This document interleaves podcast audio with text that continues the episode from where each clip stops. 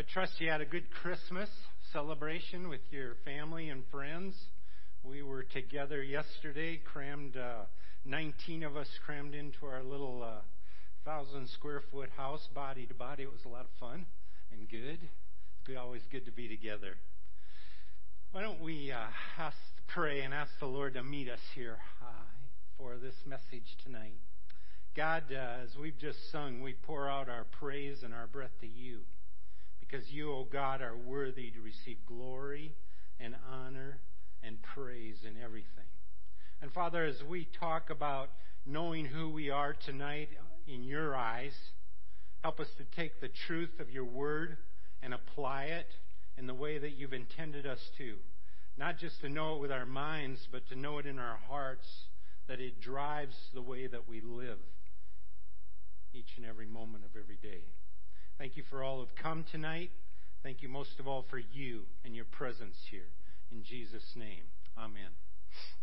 We've been on a in on a three week journey uh, up until this point, uh, studying the our identity in Jesus Christ, and we've heard some awesome, awesome challenges the last three weeks from uh, Pastor Jeff and Steve, Pastor Steve. I'm sorry, and Pastor Steve on the first week he talked about how our life compass needs to be set and needs to be focused on the Word of God and on Jesus Christ.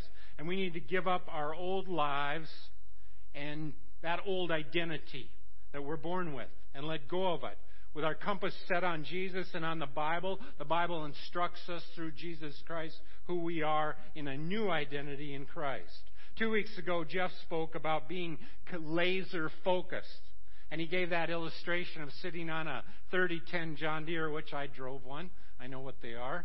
And go pl- uh, plow. His dad sent him out plowing and told him, put your eye on the fence post across the field, line it up with the muffler of the tractor, and don't take your eye off it. Be laser focused so that when you plow that field, you plow it straight.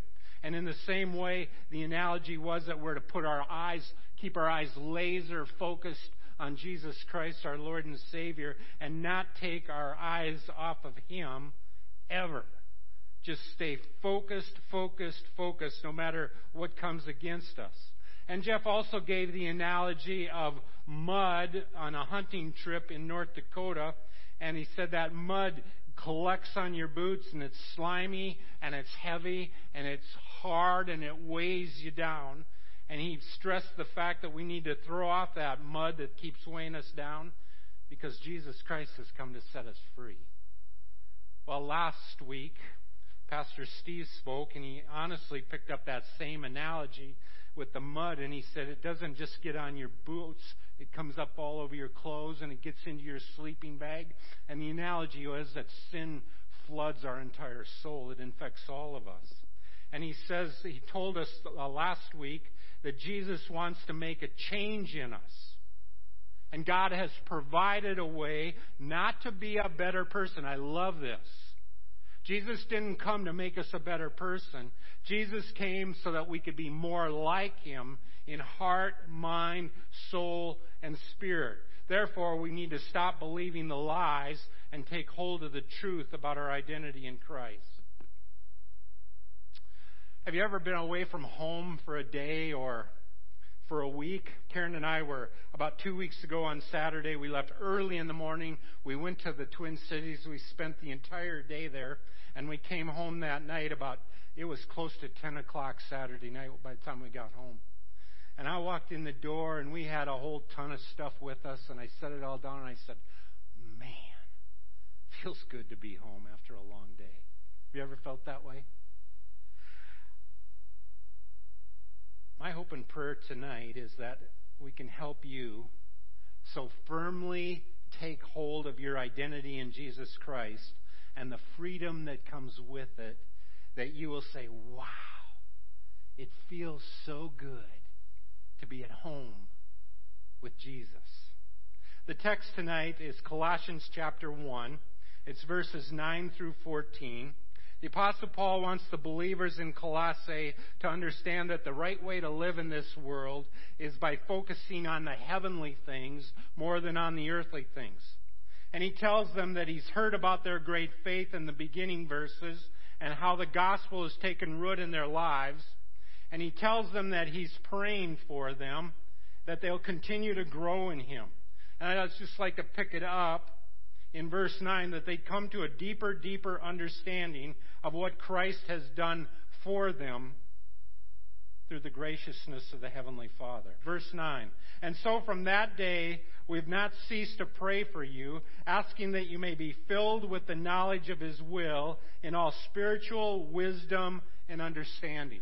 I just find it great, uh, a great help that when I read the scriptures, I stop in a verse and I try to pick out the main phraseology there of what Paul, what, what the author is saying. And in this particular vo- verse, Paul is saying that we be filled with the knowledge of His will in all spiritual wisdom and understanding. He's praying, Colossian believers, I hope, I'm praying for you that you'll be continually filled with the knowledge of God's will in all spiritual wisdom and understanding. I just happen to think if we're going to know our identity in Christ, that's absolutely important. We need that understanding of the knowledge of God's will in who we are. Verse 10, he says, so that, so that you can walk in a manner worthy of the Lord, fully pleasing to Him, bearing fruit in every good work, and increasing in the knowledge of God. Kind of a twofold statement there that because we're filled with the knowledge of God, we can walk in a manner worthy of the Lord, fully pleasing to Him, and in that will bear fruit in the way we live for Jesus, and we increase our understanding of who God is.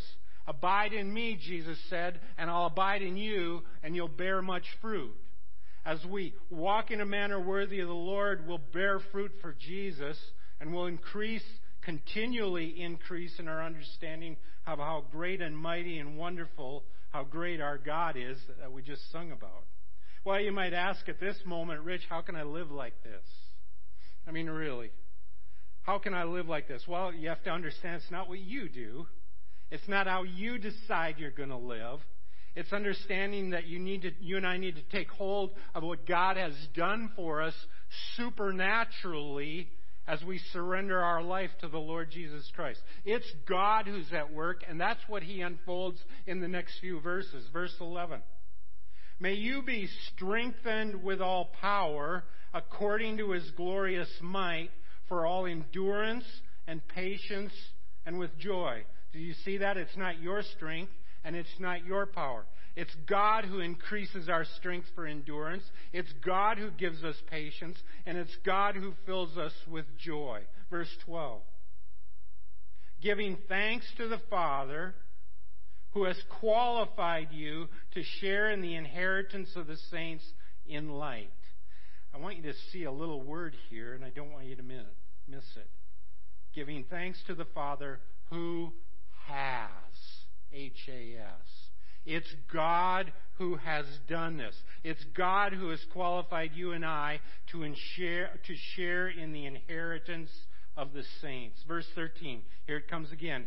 He has delivered us from the domain of darkness and transferred us into the kingdom of his beloved Son. He's delivered us in this new quest of understanding and embracing and surrendering to the new identity that, that God has given to us, it's a matter of realizing that it isn't what I do. It's never about what I do, but it's what God has done for me. It's God who has taken us from darkness and brought us into the kingdom of His Son He loves, in whom we have redemption, the forgiveness of sins. He's brought us from darkness to light. He's transferred us. That's what verse 14 says. He's uh, 13. He has delivered us from the domain of darkness and transferred us to the kingdom of his beloved Son, in whom we have redemption, the forgiveness of sins. I don't know. I, I just I can go off on verse 13 for a long, long time.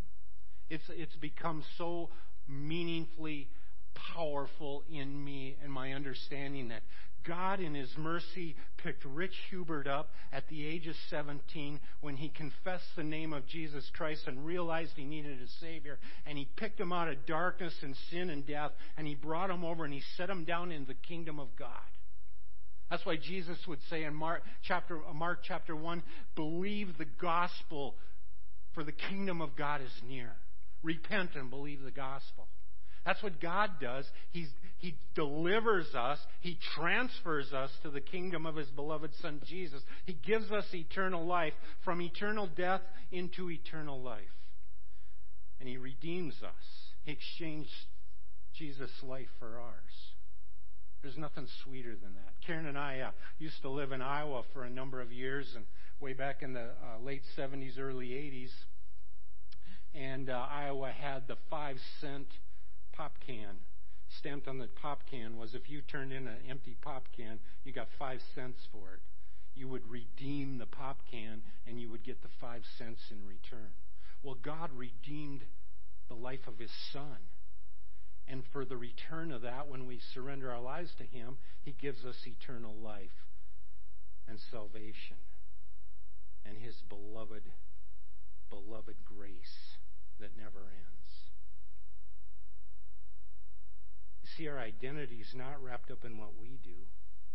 It's delivered to us by what God has done through the birth, the death, and the resurrection of our Savior Messiah, the Lord Jesus Christ. Can I ask you a question? Who are you?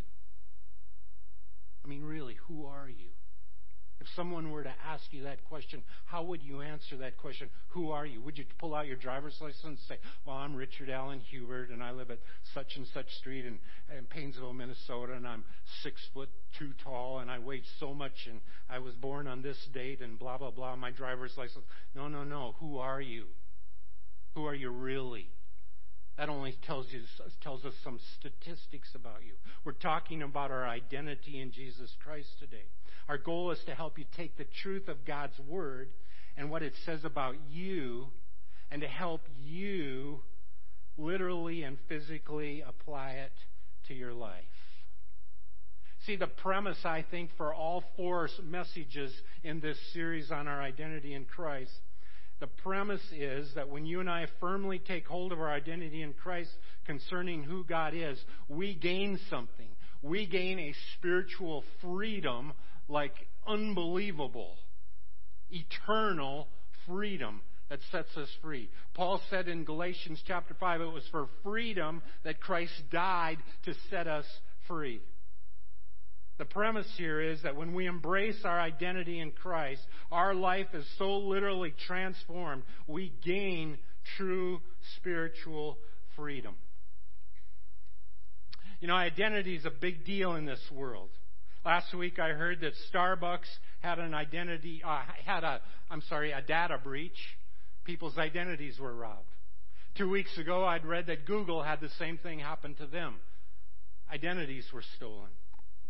About 10, 12 years ago, Karen and I had our, our uh, identity stolen. Someone stole our credit card.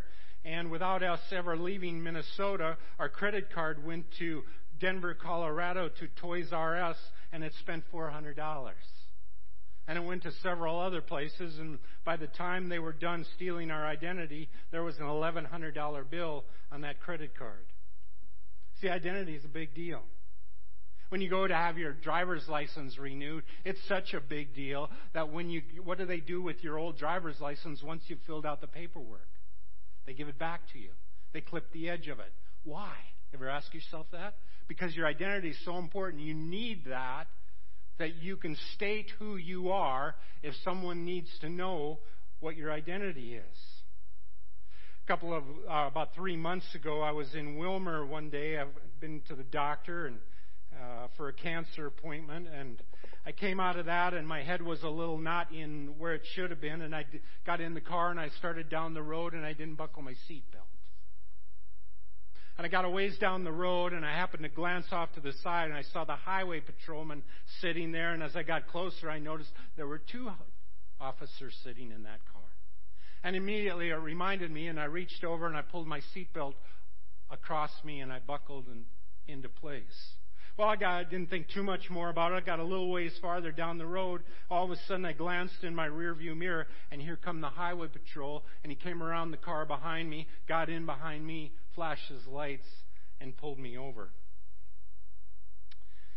And he came up to my window and he said, May I see your identification? So I got my driver's license out and I gave it to him. He looked at it. And he said, Mr. Hubert, I see you're wearing your seatbelt, but when you passed us back there, I'm quite sure that you didn't have it on. Did you? You know what happened? At that moment, talk about crisis, three voices went off inside my head. Three voices. I heard three voices speak to me. The first voice I heard was Satan's voice. You know what Satan said to me? Just go ahead and lie about it. There's no way they're going to prove, about, prove it that yet didn't have it on all the time. Just go ahead and lie. And Satan's such a liar. That's why the Bible calls him the father of lies. His goal is to get you and I, to keep you and I from worshiping the living God and to have us follow him, the great liar, the great deceiver, instead. That's what he did to Adam and Eve in the Garden of Eden. Eve, go ahead, and pick the apple. Give it to Adam. Go ahead and eat it. That's what he did to Cain. Cain, go ahead and kill Abel, your brother. Doesn't matter. Just go ahead and do it. You, you deserve to be number one. He tried to do that with Jesus as he tempted Jesus for 40 days and 40 nights in the wilderness. Satan said to Jesus, Jesus, if you will worship me, I'll give you all the kingdoms of the world. Jesus answered, It's written, You shall worship the Lord your God, and him only shall you serve. See, Satan is such a stinking Then there was a second voice that went off inside of me that day, that moment with the highway patrolman. It was the voice of my flesh. And I call it also the voice of the world. Because my flesh and, our, and the world are just like this sometimes. And the voice of my flesh said, Do you know what this ticket is going to cost? You don't want to pay this fine out of your bank account, do you? Do you know what Karen's going to say about this when she finds out? You see, the voice of our flesh, it's always in telling us to indulge ourselves, to do whatever it takes to feel good. The Bible says our flesh is weak. It gives in easily to temptation. Why? Because it's a very real and it's a very strong voice. And we need to recognize that it's a prominent voice, always trying to mislead us. A week ago, Pastor Steve talked about Romans chapter 8 and the war that goes on between the Spirit of God and our flesh. There's always a constant tug of war going on inside of us between those two. Then I heard the third voice that moment, that day. I heard God's voice. And God's voice said, Rich, just own up to it. Tell the truth. How do we hear God's voice? Well, through the Bible, through the instruction of the Bible, God's Word. Through the working of the Holy Spirit, as we read the Bible, the Holy Spirit makes it known to us. That's what John chapter 10 tells us. Jesus said, My sheep hear my voice, and I know them, and they follow me. And I give them eternal life, and they will never perish. Hebrews chapter 3 verse 7 says, the Holy Spirit says today, if you hear His voice, do not harden your hearts. In other words, listen to Jesus, listen to Jesus, listen to Jesus, and follow Him. Take Him at His word and what He's saying to you and what He's saying about who you are in your identity in Him as Savior and Lord of your surrendered life? Well, I replied to the question of that officer that day. I said, Officer, you are absolutely correct. I did not have on my seatbelt when I came by you. When I saw you, it reminded me, and I reached over and I pulled it across and I clicked it into place. You know what his response was? His response was, Mr. Hubert, I just want to thank you for being honest with me. And I want you to always buckle up before you ever start your car. You have a good day, sir. And he handed me my license bag back, and away I went. You see, Jesus had a lot to say about those voices inside of us. and who we're to listen to. John chapter 10, verses 4 and 5 says, The sheep follow their shepherd. Is Jesus your shepherd? For they know his voice. A stranger they will not follow, but they will flee from him, for they do not know the voice of strangers. Oh, that you and I would get to our place that we would be so secure, so rooted in our identity in Christ, that Satan's voice and the voice of our flesh in the world would be strange voices to us because we'd be so at home and intimate in our relationship with the Lord Jesus. See, many of us I know are listening to some pretty strange, ugly voices. And I go so far as to call them ugly because they are ugly. Their voices robbing you and I of our true identity, trying to rob you of our truth, the truth and joy, and setting us up to fail and crash and burn in this world. And these voices are lying to you and they're misleading you constantly. They're the ugly voices. The ugly voice that says you are a failure. You are ugly. You're not beautiful. You're worthless. The ugly voice that says, Why don't you just end your life and get it over with? The ugly voice that says, You're never going to have any friends and you're never going to fit in. The ugly voice that says, It's okay. Go ahead and hate that person and keep that grudge. You don't have to let go of it. Or the ugly voice that says, You deserve to feel better. Go ahead and indulge in some more booze. Take some more drugs. Look at some more pornography. You deserve to relax and dull your pain a little. You deserve a little thrill. The really ugly voice that says to you, Who do you think you are? God's never going to answer your prayers. He doesn't listen to somebody like you. You're never going to be me- you're never going to be good enough to measure up. The ugly voice says you're never going to be a good enough parent. You're never going to be a good enough spouse. You're never going to be a good enough son or a daughter. You know what, my friend? That's not true. You're a precious, precious child of God. Let's be clear. Those are not the voices of God. Because the voices of God says, I've created you in my image and you're beautiful in my sight.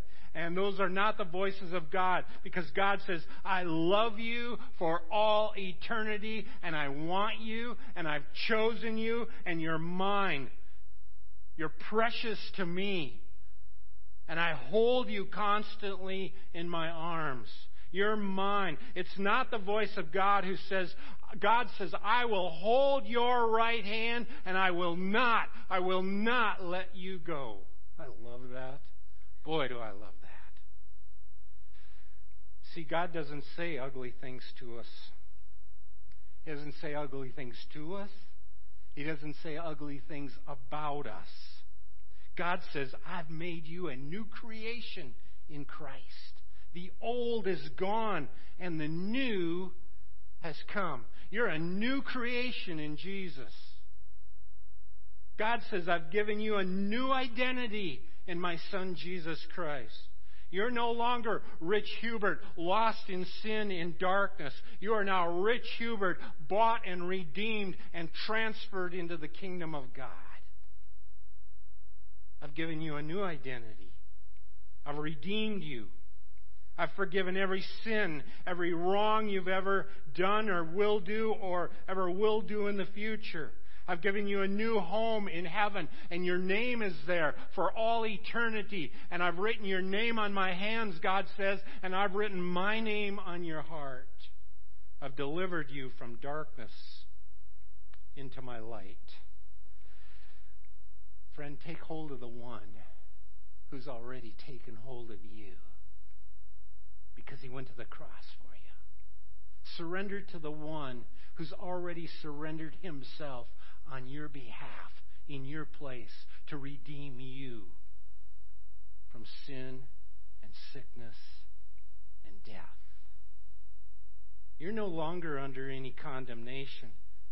You and I have been set free through faith in Jesus Christ from sin and death and Satan. Who are you? Who are you? I want you to be so sure. I want you to be so convinced of who you are in your identity in Jesus Christ that no matter what happens in your life, you're firmly seated, you're grounded, and you're kept securely by faith no storm is going to knock you off your foundation because Jesus is your rock and on Him you've taken your stand and He will not be moved, the Bible says. The Apostle Paul told young Timothy, I know, I know whom I believed and am persuaded that He's able to keep that which I've committed unto him against that day. 1 Timothy 1:12. Well, you might be saying to me about right now, Rich, I need some help with this. Friend, you've got all the help you need right at your fingertips. It's called the living Word of God. It's called the truth. We talk a lot around here about alpha and life groups and even one on one care ministry through the We Care ministry. But we have something even more powerful than those, and those are important, and we need all those things. We have the Word of God, the truth. It's sharper than a two edged sword. It's the anchor for our souls, the Bible says. Jesus said, Know the truth. Know the truth, and the truth will set you free. It's time to take hold of that which has taken hold of you. When you came in tonight, you were given a card that looks a lot like the bulletin, but it isn't the bulletin. It says, it's entitled, Who Am I in Christ? This is scriptural truth. This is about identity. That I'm accepted, I'm secure, and I'm significant in my relationship and faith in Jesus Christ my Lord. I want to challenge you to read this and read it and reread it and reread it again over and over and over. Don't just take this home and set it aside. This is much too valuable. This is worth more than precious gold or silver. This is more valuable than anything this life has to offer you. It's more important to read this than to go to Starbucks and get a cup of coffee. And I think that's pretty important. I'd like us to read through it together today out loud. Would you join me? And let's read through this out loud together. And you, why? And you say, Rich, why out loud? Because I learned in seminary when it comes out of your mouth, where does it go? It goes back in your own ear, and it goes down into your own heart. It's very important that you read out loud. Whenever you read the scriptures, when you're alone, read them out loud. Hear what you're reading. Hear what's being spoken. An old seminary professor taught me that, and it's a valuable, valuable piece of information. Read it out loud. It causes you to digest it more. Let's read this together out loud tonight, shall we? Follow with me. Read with me. We'll start at the top. Who am I in Christ? I'm accepted. I'm God's child. I'm Christ's friend. I've been justified. I'm united with the Lord, and I'm one in spirit with Him. I've been bought with a price.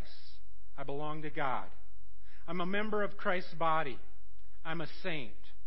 I've been adopted as God's child. I've direct access to God through the Holy Spirit. I've been redeemed and forgiven of all my sins. I am complete in Christ. I'm secure. I am free forever from condemnation. I'm assured that all things work together for good. I'm free from any condemning charges against me. I cannot be separated from the love of God. I've been established, anointed, and sealed by God. I'm hidden with Christ in God. I'm confident that the good work that God has begun in me will be perfected. I'm a citizen of heaven. I've not been given a spirit of fear, but of power, love, and a sound mind. I can find grace and mercy in time of need. I'm born of God, and the evil one cannot touch me. I'm significant. I'm the salt and light of the earth. I'm a branch of the true vine, a channel of his life. I've been chosen and appointed to bear fruit. I'm a personal witness of Christ. I'm God's temple. I'm a minister of reconciliation for God. I'm God's co worker. I'm seated with Christ in the heavenly realm. I'm God's workmanship. I may approach God with freedom and confidence. I can do all things through Christ who strengthens me. True spiritual freedom and victory will come to your life, I guarantee it, because of the cross. When you firmly take hold of who you are in your identity in Jesus Christ concerning who God says you are. I've been in ministry nearly 28 years. I'm so grateful for the moments when I was taught this some years later after I begun the ministry. And why I'm grateful is because I've used this over and over in people's lives. I've had the privilege to share it with them. And what I see happen time and time again is when a person like myself or yourself embraces the truth of this, stuff of the earth and the flesh just fall off because truth take hold, takes hold in your life.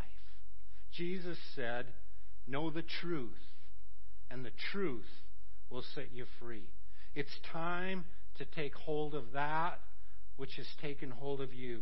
It's time to come home. And it's time to say, Man, it feels good to be at home in Jesus, in my identity. Let's pray together. I have a question for you tonight. With your heads bowed, do you want to stop listening to the ugly voices and start listening to the voice of God? Are you tired of the struggle that's continually going on inside of you every time something goes wrong? Would you just stand up right now if you're sick and tired of that? Pastor Steve is going to come. He's going to pray over us. You want to live the truth of your identity? Stand up tonight. You want to say, I'm accepted, I'm secure, I'm significant in Jesus. If you're serious about this, then stand up and let's let the Holy Spirit move in our lives as we, we surrender in our relationship to Jesus in our identity. Pastor Steve. Gracious God, we come before you having heard an inspiring message because it brings us back to your word, because it is your word, God, that is inspiring. That to know that our identity is rooted in who you say that we are and what it is that you have done for us. So, God, we come from different places and we all have different needs. And, God, we're going to pray and address some of those now, and we're just going to open our hearts to you. And so we begin that. God, we begin that by acknowledging our sin. And so we just take a moment and we just confess to you the things that we know that we have done, that we continue to do, the things that maybe we're planning to do that we know are wrong, things that are against your will for us, things that are not who you created us to be and are not what you created us to do. And God, after we confess, we know that the next important thing is to repent, to turn away, to not choose to do that sin anymore. And so, God, we ask that it would be your Holy Spirit who would work in us and help us not just to understand what our sin is, but to bring us to a point where we confess it honestly to you. And then that your Holy Spirit would help us to repent and to turn and to not sin again. And finally, God, we need to be able to accept forgiveness from you, not because of who we are, but because of who Jesus is and what he did for us. So, God, even as we confess those sins, as we ask you to forgive, forgive us, we need also to be able to know that we are forgiven because that is what Jesus came and died on the cross for. You raised him from the grave and gave him power over everything, including sin. And God, some of us here now, we, we maybe need to get our business straight with you and get our business straight with Jesus, and we need to do something as simple and basic and as profoundly important as simply accepting Jesus as our Savior. Maybe it's just that we've put it off and we've come up with a hundred reasons why we're not going to do that. Maybe right now. Maybe this is our moment. Maybe this time, right here, right now. And so, God, as, as we have asked for forgiveness, anyone who now wants to surrender their lives to you, to give their lives to Jesus, God, we thank you for what you have done for us through him. God, if there's anyone who is saying, Yep, I'm done trying to do it on my own, I'm ready to accept Jesus as my Savior, God, I pray that you would fill them now, even with your Holy Spirit, that they would be able to come to a point of faith and a point that they would be able to live as a Christian the way that you have called us to do. Some of us, we call ourselves Christians. We would consider ourselves a believer, but the the truth is, we uh, we need to return to you. We've been living on our own, and we need to come back to you. And when we think about the business of sin and confession and forgiveness, we realize that we've maybe walked a long way from where it is that we want to be. And for others of us, God, we just need to start living the way that you call us to. We accept Jesus as our Savior, but maybe we haven't given Him our lives to where He is the Lord of our lives. And so, God, for those of us who just simply need to be living as Christians, living as disciples of His, less like us and becoming more and more like Him, we ask that your Holy Spirit would help us to do that as well. So, God, the, the prayer would really be that you would do whatever it is that you need to do to bring us to you. Whatever it is that you need to do in our lives, we ask, God, that your Holy Spirit would be present. And for anyone who is open and willing, who wants that, God, I, my prayer would be is that for some of us, you just need to bless some people to where they can only say that it's coming from you. The good things in their life are happening only because of you. And for some of us, God, we're a little more stubborn, and maybe you need to break us.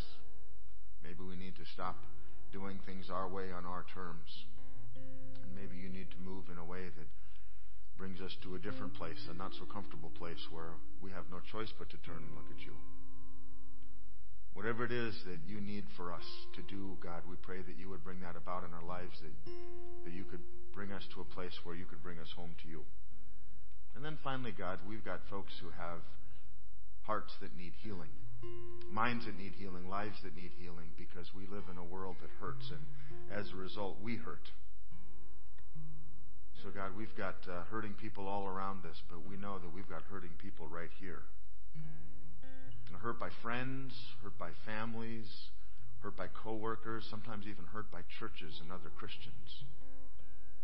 And so, God, what I would ask is that you would heal our hearts, heal our minds in the way that we think, heal relationships that need to be healed, and maybe we just need to be forgiving other people so that we can go on and, and focus on you. So, God, whatever it is that you have for us, whatever it is that you need to do, I pray that this message that Pastor Rich has shared would, would work in our hearts, and not just for a moment, but even as we go out of this place. That you would become so real that we just can't ignore you. You would become so real that we would want to just fully embrace you and the life that you have for us, that you created us for. So, God, we give you thanks. We give you thanks for Jesus. And we give you thanks for your Holy Spirit because without Him, we aren't even able to come to faith on our own. And so, God, we give you thanks, not just for what you do for us, but for who you are. And it's in Jesus' name that we pray. Amen. We'll have the ushers come at this time. Let's continue to worship. Here's a last thought for you on this whole identity thing. You know, I've had several sales jobs in my life. Some of them were a bust, and a couple of them were very successful. Do you know why they were successful? They were successful because I believed in my product and what I was selling. I believed and I had confidence in it that it would do what I was telling the customer it would do. And I believed it would benefit the customer that I was selling it to. It would help them in their daily life. This, my friend, will benefit you. It will help you when you put your confidence and trust in the living Word of God. Therefore, here's what I'm challenging you to do. For the next seven days, take this home and get really, really serious about it. So serious about it for, for the next seven days. I want you to read it twice a day. The challenge is read it in the morning before you go to work and read it again at night before you put your head on your pillow. Twice a day for seven days. And then the following week, in the next seven days, read it once a day. So in 14 days, you'll have read this thing 21 times. And I guarantee you, if you're sincere and if you pray, Lord, show me my identity with an open, surrendered heart, it will take root in you. I'm confident of that. May God bless you. Thanks for coming tonight.